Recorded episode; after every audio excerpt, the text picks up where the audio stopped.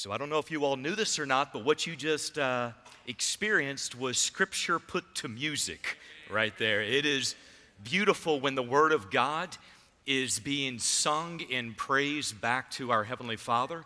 And it's wonderful whenever God's people are using their gifts, their voices, and their talents in the worship of our King. So uh, I enjoyed every second of that. I found myself over there smiling like I don't know if I've ever smiled before. It was beautiful. So, uh, Seth, thank you for taking all those pointers I gave you about how to lead the choir on that, man. You all did great. I appreciate it.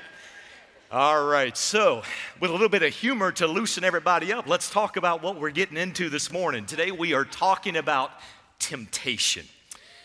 Amen. I appreciate your enthusiasm on that because uh, this is not necessarily what you would call a fun topic.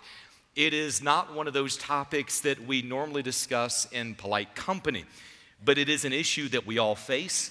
And depending upon how we respond to temptation, it will impact our relationship with God, it impacts our relationship with other people, it impacts the freedom that we enjoy, it impacts even the way we see ourselves. So, as weird as it might be for us to just jump in on this thing and start talking about temptation and pulling it out, we're just gonna go ahead and pull the band aid off and get right in, all right? So, this last week, I took a little bit of time and I looked up different definitions, biblical definitions, Christian definitions for the idea of temptation. And sadly, I just found myself very confused. There's a lot of information that is out there, there's a lot of ideas about what temptation is and whether or not it is coming from a commentary or it is a Christian book, let me just say there's a lot of information that is out there. And this is just me, but I like my definitions to be biblically accurate and simple. That, that's just me. I, that's how I like them. And I found some definitions are biblically accurate and confusing. And I found some of them that are simple and not biblically accurate. So I kind of like that both and approach. I, I like them biblically accurate and I also like them to be simple. And there was one that I came across that absolutely fit that criteria. It is temptation is anything that influences you to disobey God. Biblically accurate and simple. I like that. There was another definition that stood out to me, but it was for an entirely different reason. Here's the definition Temptation is an opportunity to accomplish a good thing in a bad way. Now, I'm not gonna lie, I had to side eye that one for a little while. I was like, I, I'm not sure if that is completely accurate or not. It was intriguing for sure, but I had to sit with what the writer was saying for a while and kind of continue to read before and after to get the flow of what this writer meant. So, my first question when I read that definition is is all temptation an opportunity to accomplish a good thing? That was the part that was kind of tripping me up on that side. So I began to run it through a number of scenarios. Like, what if the temptation is to cheat on a test, or to lie to a parent, or to have sex outside of marriage? Can we look at any of just those scenarios and view them as an opportunity to accomplish a good thing? Well, the further I read with this particular writer, he was emphasizing the motivation and the desire behind whatever that opportunity might be. And, it made a little bit more sense. So, for example, if the underlying motivation or desire is to do well on a test, that's a good thing. It is a good thing to want to do well.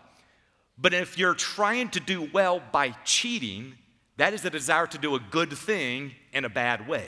Does that make sense? Okay. Uh, also, if you're trying to please your parents, that's a good thing. But if you're trying to please your parents by lying, because telling the truth would displease them, that is a desire to do a good thing, but to do it in a bad way. Okay, so when I started to think about it, there's a number of motivations that come behind most of the temptations that we face. For example, temptation is usually birthed out of a motivation for connection, pleasure, fulfillment, belonging, hope, success, freedom, comfort. None of those things in and of themselves are bad. The issue is if it's a good thing that is pursued in a bad way, it can become temptation and lead into sin. So, the motivation behind temptation is something that I want us to, to think deeply about. And that's a lot of why I'm setting up a lot of big pieces on the front side. I want this to be a message that we not only think deeply about the subject of temptation, but more importantly, that we think biblically about the topic of temptation. I want this to be a time that we understand what temptation is and how temptation works and where temptation leads. And listen, and that God has made a way for his people to win the battle of temptation. And we got to be clear on that point. God has made a way for his people to win the battle with temptation. Now, in order for us to understand that, I, I want to set up a couple of other preliminary thoughts. First, temptation is not sin. We know that because Jesus himself was tempted, Mark chapter 1, Luke chapter 4, and yet he was tempted but without sin, Hebrews chapter 4, verse 15. Sin is what happens whenever we mishandle temptation. I also want to emphasize that God promises to provide a way of escape when we face temptation. 1 Corinthians chapter 10 verse 13. Now here's the part we don't like to hear. Many times his way of escape is to avoid the temptation and the scenario altogether. If you want a reference for that, I will give you one. I just happen to have been studying the topic this last week. Here's your reference it is Romans 13, verses 13 and 14. It's a guideline for avoiding situations that lead to temptation. It says, Let us behave properly as in the day, not in carousing and drunkenness, not in sexual promiscuity and sensuality, not in strife and jealousy but put on the Lord Jesus Christ, and here it is, and make no provision for the flesh in regard to its lust. We are to put on the Lord Jesus Christ.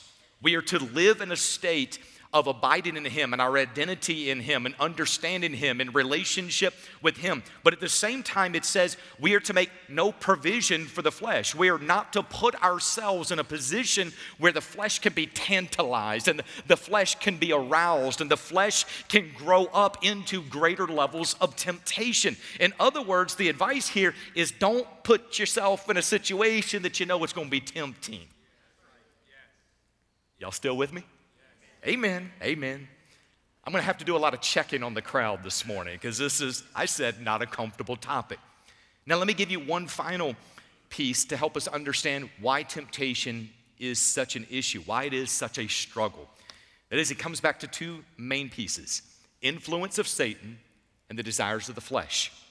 And I'm going to show you in Scripture where that is as well. Uh, for just a moment, right off to the side in your notes somewhere, write down Acts chapter 5 and also right off to the side, Luke chapter 22. Acts chapter 5 is the story of Ananias and Sapphira. And then Luke chapter 22 is the story of Judas's betrayal of Jesus. If you read both of those stories, there is a very clear link to Satan bringing about a deceptive temptation for both. Now, we understand that Satan deceives, and we also understand that Satan wants to influence people to do the wrong thing. But listen, none of us can use the old excuse, the devil made me do it. Because James takes that excuse off the board. And that's what we're going to get into today. He says, each person is tempted when he's carried away and enticed by his own lust. That is, there is something inside of us. And when it talks about lust, there's something in us that resonates with desires, wants, whatever it is that the enemy is offering. Otherwise, there is no temptation. If there is something in you that is being tempted, it's because there's something in that sinful flesh that still wants something that is in rebellion to God. Victory over the flesh, it comes by walking in the state of repentance renewing our minds to the truths of God's Word and submitting to the Spirit moment by moment. That's how we win this battle in temptation. So when we fail to do those things, here's the promise that you're going to find in Scripture. Eventually, you will fall into that sin. When we fail to walk in a state of repentance, and here's why that is so important. When you're walking in a state of repentance, you're not letting sin build up in your life. The further you walk in an area of allowing sin to continue to grow and sin to continue to thrive, and your mind is in sin, and your actions are in sin, and your heart is in sin, when you begin to live in that state, it is harder and harder and harder to hear the voice of God saying, Come back, come back, come back. And here's the thing sometimes you get so deep, you think there's no way back. I'm going to show you in the Word, there's a way back. There's hope for those in the gospel. So here's what we find when we fail to do those things, we eventually yield to temptation and we exchange the fruit of the Spirit for the deeds of the flesh, Galatians chapter 5. So, how can we consistently win the battle with temptation? Are there warning signs that we can recognize early on in the process that would help us avoid the temptation that is going to lead to deception and sin? How can we be undivided between our beliefs and our behaviors? All of the answers for those and much more is found right here in the Word of God. I invite you to go with me today, James chapter 1. We will be in verses 12 through 18. I am speaking this morning on the subject of winning the battle with temptation. Winning the battle with temptation. If you say, Paul, I'm not being tempted, either one, you're lying, or number two, you don't recognize the temptation that is around you right now. This is one of those messages that when I am encouraging young pastors and they're saying, hey, if I've got six, ten messages that I could go through and to prepare in advance, if God opens the door for me to preach, you know, what should I be focused on? What's a topic? You preach on temptation, and here's what I'll tell you you will hit the crowd every single time. We are always dealing with some type of temptation, and this is one of those texts that helps us to see it from God's perspective. Here's what it says found in James chapter 1, verses 12 through 18. Blessed is the man who perseveres under trial. For once he has been approved, he will receive the crown of life which the Lord has promised to those who love him. Let no one say when he is tempted, I'm being tempted by God. For God cannot be tempted by evil, and he himself does not tempt anyone. But each one is tempted when he is carried away and enticed by his own lust.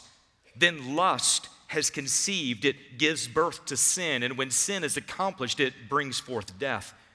Do not be deceived, my beloved brethren.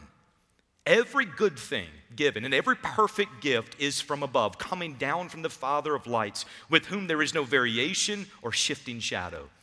In the exercise of his will, he brought us forth by the word of truth, so that we would be a kind of first fruits among his creatures. Let's pray. Heavenly Father, oh God, take us into your word in depth today.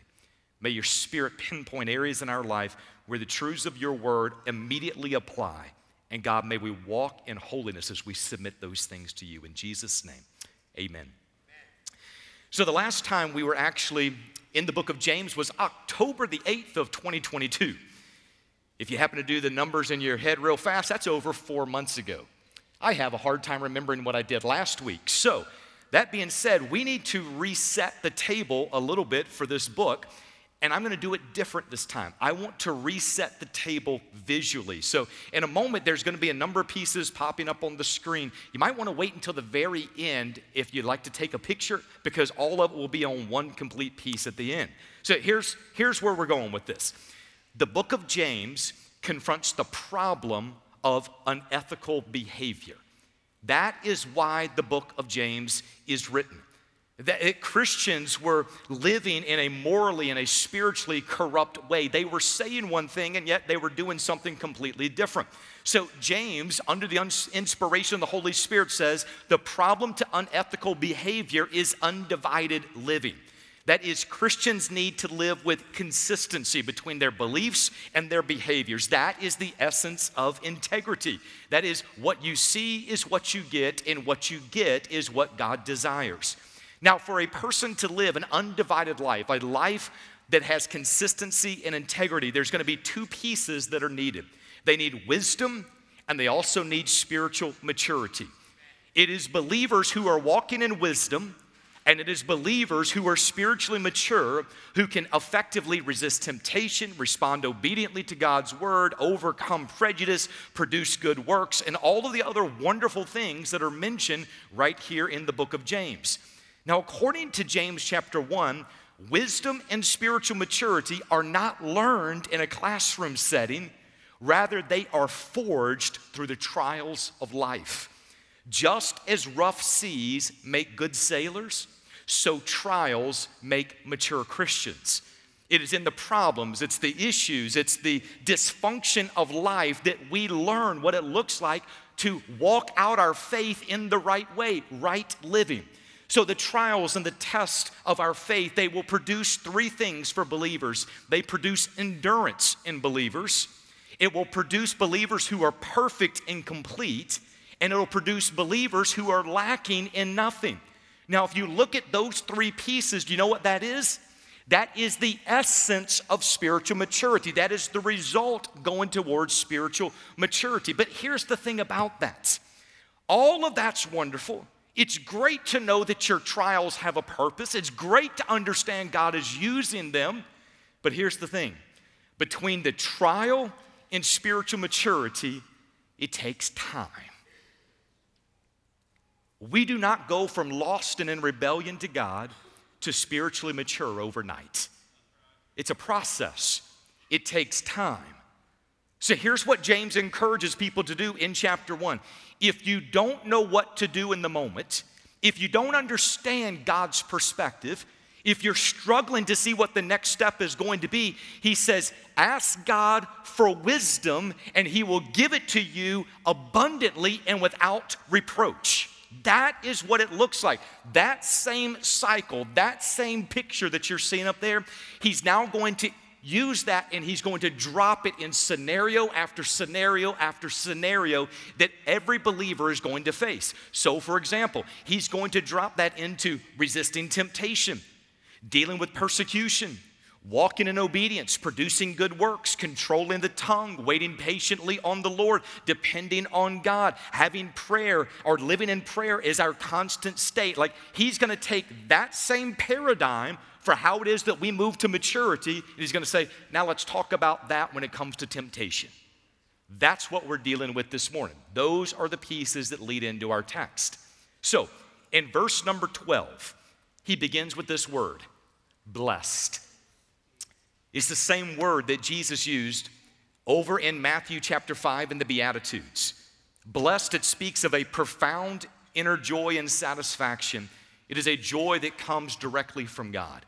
In this context, it is given to those who faithfully and patiently endure the trials by the grace of God. He's saying the person who just keeps on walking with God, they're blessed.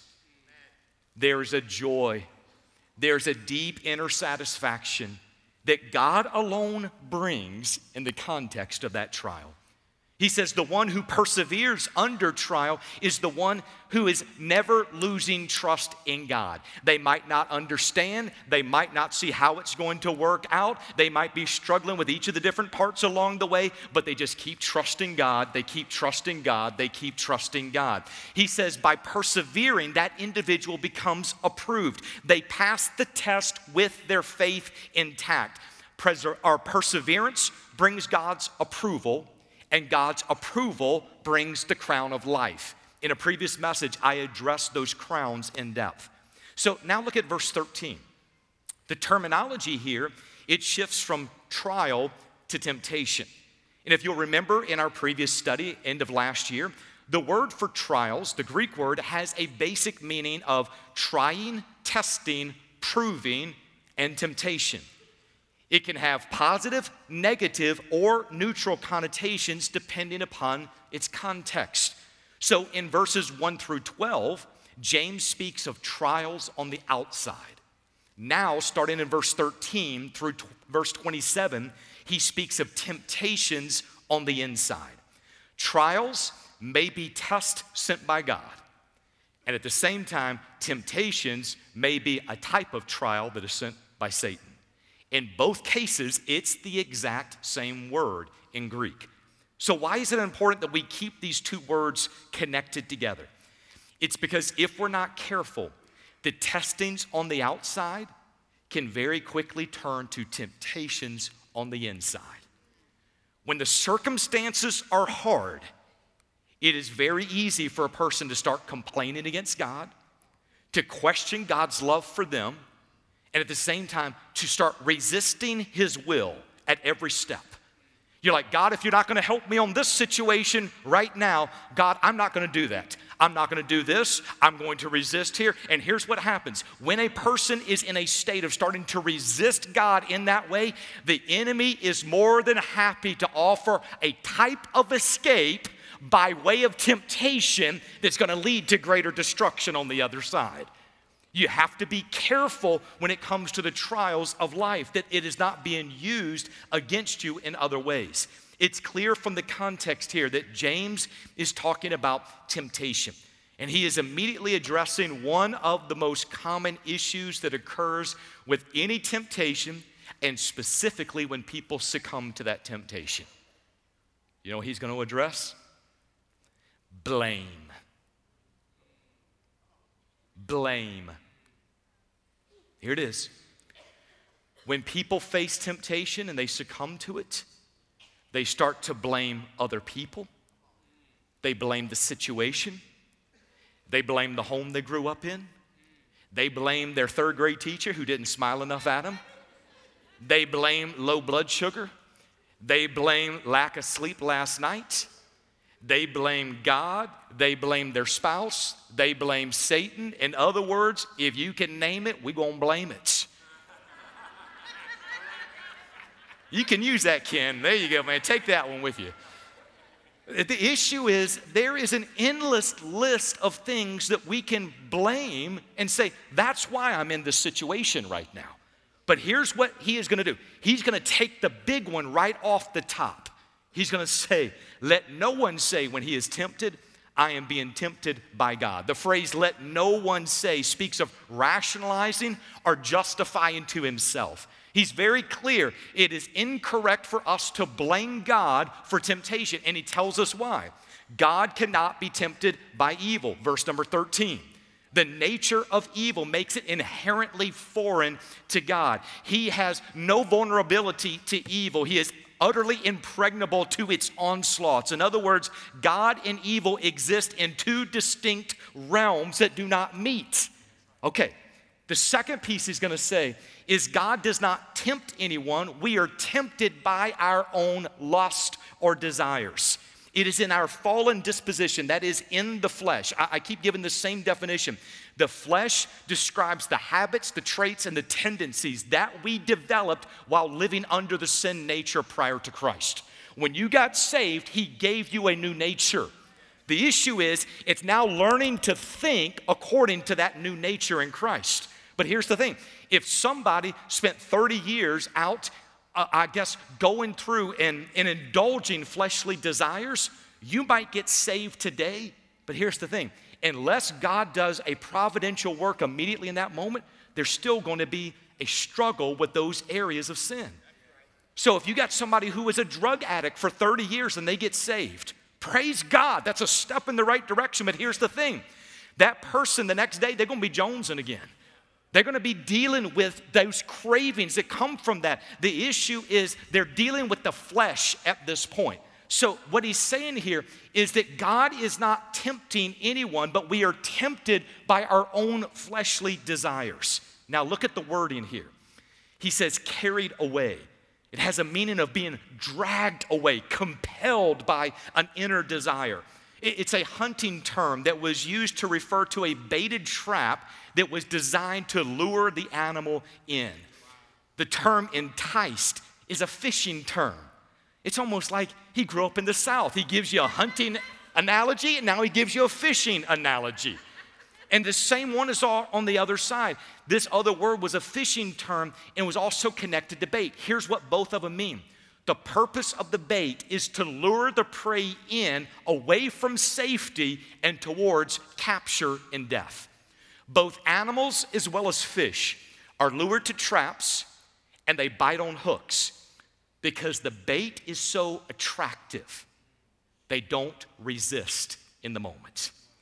Their inner desire is so intense, here it is, they overlook the immediate danger until it's too late.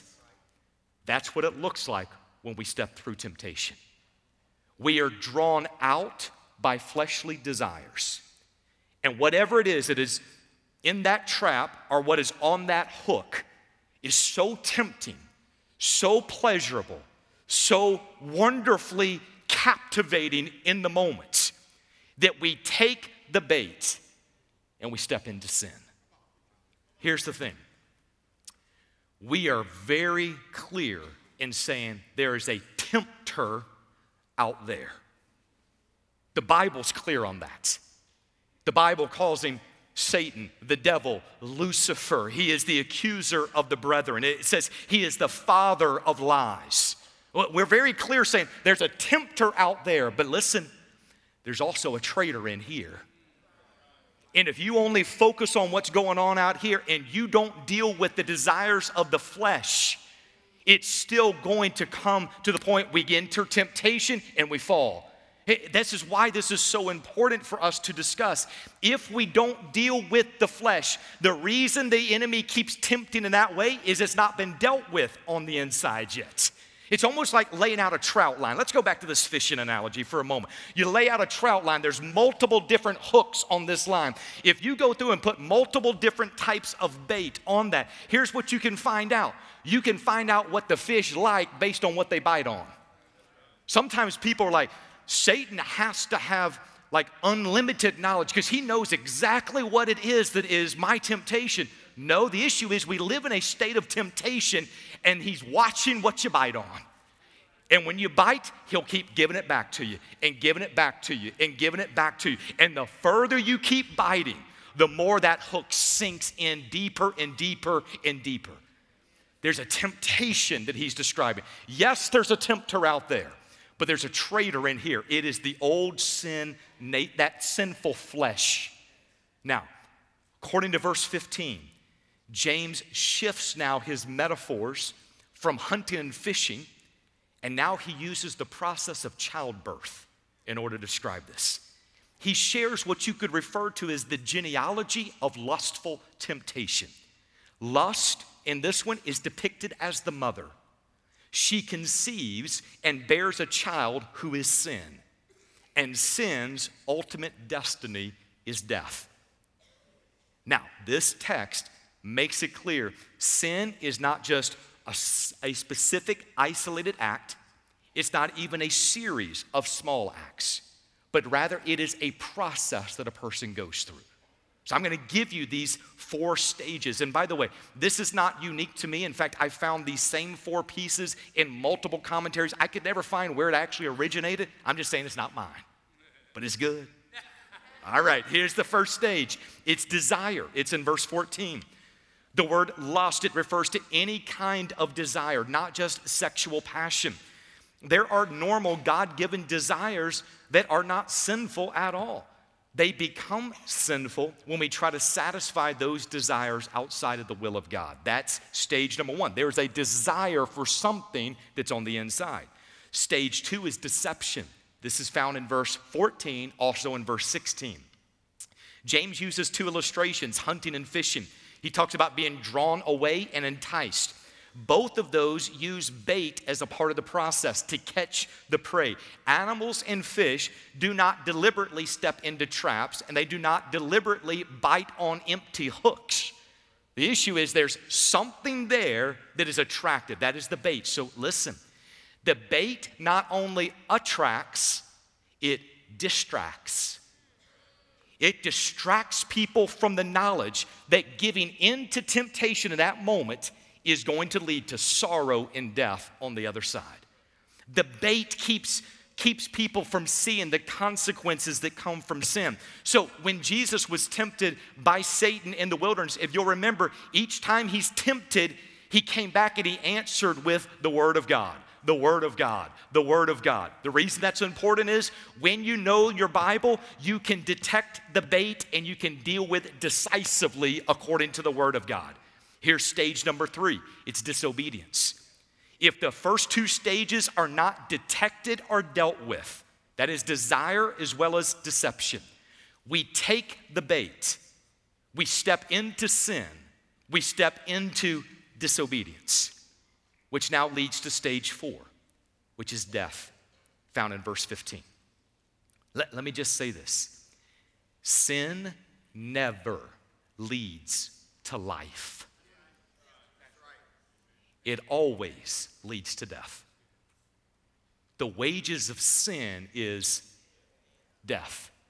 Romans chapter 6, verse 23. It may take months, it may take years for that sin to mature, to, to see the full ramifications of the death that it brings, but just rest assured sin never leads to life, it always leads to death. Sin is going to be one of those things that leads to a spiritual death, that is, separation from people and God. But sin also leads to death of relationships, death of dreams, death of potential and peace, death of happiness and contentment and clarity and intimacy with God. And let's go one step further. Sin, according to the Bible, can also lead to physical death. If you'll remember from the book of Corinthians, there were believers who were taking communion in an unworthy manner and according to that, they, they took it in a way that they brought judgment upon themselves. Here's what the Apostle Paul said For this reason, many among you are weak and sick, and a number sleep. In other words, a number of them have passed away. John reminds us that even for believers there is a sin leading unto death. 1 John chapter 5 verse 16. And if you'll remember once again in the book of 1 Corinthians chapter 5 verse 5, the apostle Paul spoke of turning over a believer to Satan for the destruction of the flesh that the spirit may be saved in the day of our Lord. Here it is. When God keeps calling and convicting and correcting his children, but his children keep resisting and running and rebelling against their God. God may choose to bring them home instead of them trampling upon his name any longer. God's grace is deep, but so is his holiness. Is there a way that to stop the process, to recognize the deception, to see where it's leading before it's too late? Yes. And obviously, the earlier in the process we detect the lies and we start to resist, the greater the likelihood is that we resist the temptation and avoid the sin.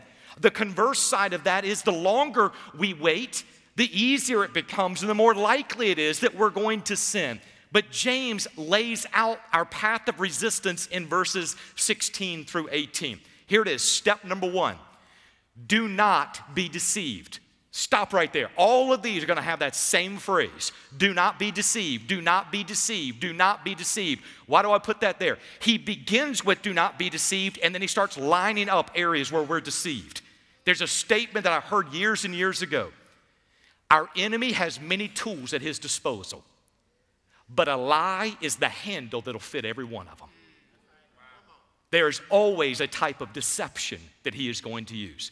Do not be deceived, think with the end in mind. Verse 16, it tells us, Do not be deceived, my beloved brethren. The Greek construction of that is better translated, stop being deceived. In other words, you're already there. We got to stop this right now. Uh, part of the deception is the, the temptation is in the allure of the bait and not seeing the consequences of where it's going to lead. Where's the path going? Remember where this path is going to be desire, deception, disobedience, death. It always is going to end in death. When our eyes are on the bait and not where this is going, we will start to rationalize our lust and justify our perceived needs. In that moment, we are not thinking about the death that awaits. We are thinking that somehow the bait will satisfy it never satisfies. Step number two do not be deceived. If it's good and perfect, God will give it. Oh, I love this one. One of Satan's tactics is to convince us that God is holding back something good from our life. He begins to sow in these seeds of doubt like, if God really loved you, if God was really concerned, if God were truly good, if God knew how much you wanted blank, He would give you blank because God wants you to be happy. The enemy will sow that in all day long. And here's what James does He counters it in verse 17 and says, every good thing given and every perfect gift is from above, coming down from the Father of lights. He's challenging the enemy's lies. Here's what he's saying if it's actually good for you at this time, God will give it to you. If God says no, it's either not good, it's not time, or it's not best. The goodness of God is a great barrier against yielding to temptation. once we start to doubt God's goodness, we will be attracted to the enemy's offers. I don't know if you remember, but Deuteronomy 6 10 through 15, Moses warned Israel not to forget the goodness of God when they enjoyed the pleasures of the land. Oh, we need that same warning. We are a blessed people.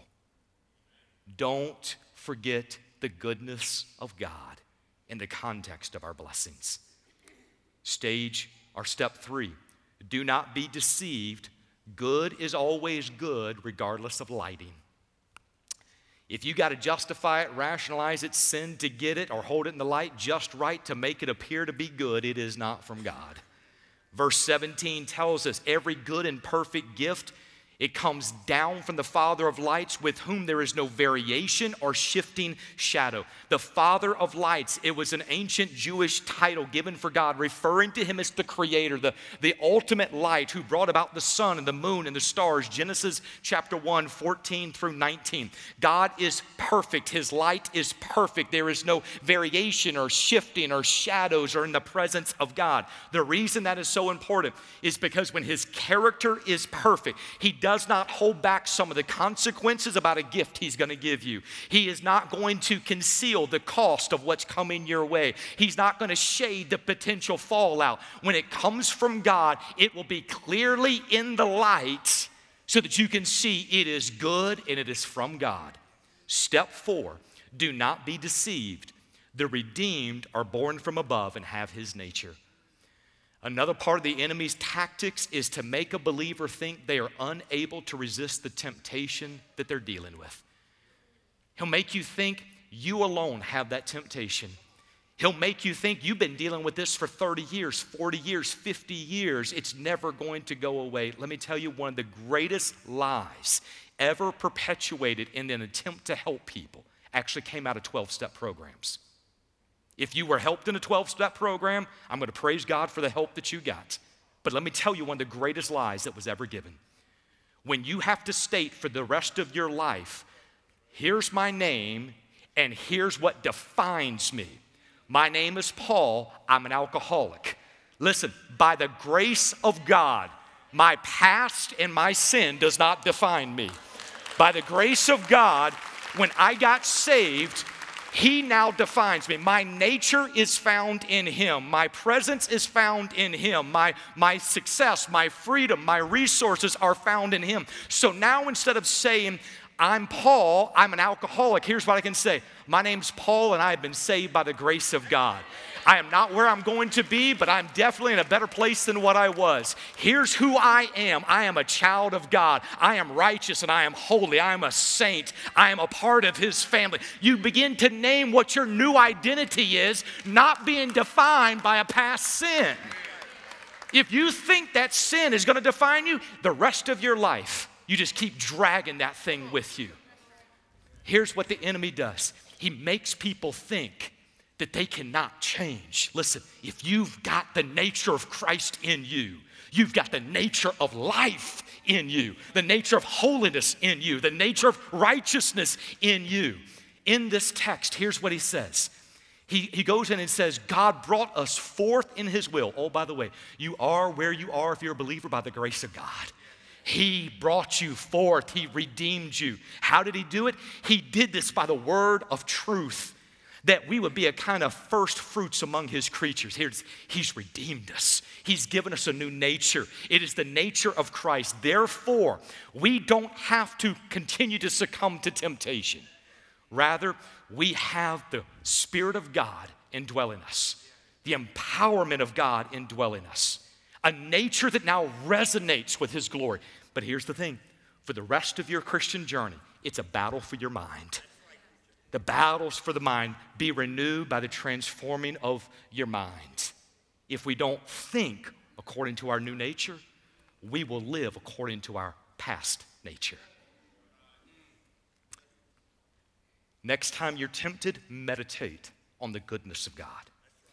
If you think you need something now, all I can say is wait on the Lord. Part of the trial is developing patience in his children. Don't play with the enemy's bait. Don't try to get as close to the edge as you can get and still call yourself a Christian. Run. Run the other direction.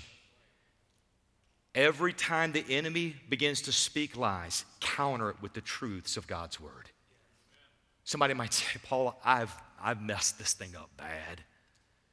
If you only knew everything was happening in my life, you would see how this message doesn't apply to me. Listen, the grace of God and the forgiveness found in Christ can cover our sin. There's hope, always hope in Christ. Here, here's the issue though. There has to be the time in which we confess that sin, not blaming anyone or anything. We say, God, there is something in this sinful flesh. I confess it before you. I repent of that sin by your grace. I couldn't turn from it by myself, but you can do in and through and for me what I could never do. By your grace, I repent. I say, I don't want this to be a part of my life, and I'm going to submit to your spirit as you show me how. You do that, and listen, there is hope, and there is forgiveness, and there is grace that is found at the foot of the cross with Jesus. Take it to Him. Oh, hey, run to Jesus. Run. Don't walk, don't meander. Don't skip right now. That might be weird. Just run, run, run to Him. Share, this is my need. And you will find a God who is merciful and gracious that is waiting. I'm going to ask you, if you would, to bow with me for just a moment. Heads bowed, eyes closed. I know I went over this morning. I, recognize that. But this is one of those topics that, oh, if God frees his people to understand how to resist and how to win this battle, it brings transformation in individual lives. It will transform marriages. It will transform families. And it will transform the local church. So I cannot encourage you enough today. Like I said in the beginning, every person deals with temptation of some kind. It's not a question of do you deal with it? We all deal with it. The question is, how do we respond? If this morning there's a piece that you're saying, God is convicting me of this, do not walk out of this room without dealing with that piece with God. Don't give the enemy another moment in your life. Bring it to Him and say, God, I need you in this. It might be people today that are saying, I'd like to resist, I just don't have the power. I, don't have that relationship that you're describing there. All I can tell you is if you have a desire to see how it is that Jesus can transform your life, there's going to be pastors and pastors' wives at the front. There's going to be counselors that want to talk with you. They will show you what that looks like. All you have to do is say, Help me to know what it looks like to walk with Jesus, and let them help you at that next step. You might need somebody to come by you and just pray with you today. You might be so beat up by the enemy that that you just need somebody to pray. Whatever that is, I encourage you in just a moment to respond and bring that to God. There's no question about it. You can sit in your seat and do business with God this morning. No question. But let me also say there's something beautiful about God's people working through issues together in biblical community. If you need help, if you want to come and to share those things at the altar, would you do it? Heavenly Father, in the name of Jesus, we need you, we love you. Apart from you, we can do nothing, but with you, all things are possible. So, Lord, we ask today that you would work in the hearts of your people as only you can. Give us the courage and the wisdom to know what the next step is. In Jesus' name, amen.